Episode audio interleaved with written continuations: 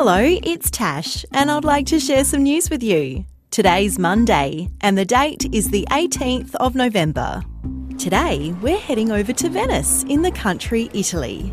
Venice is famous for its canals. They're like streets of water, and instead of getting around in cars, people use special boats called gondolas. Venice is known as the floating city because it was built on water a really long time ago. But there's a big problem in Venice right now because most of the city is actually underwater. Venice has been hit with some real bad flooding. This flood was caused when lots of water came in from the sea and has had no way of getting out, so it's kind of been stuck there until it goes away itself or it's pumped out.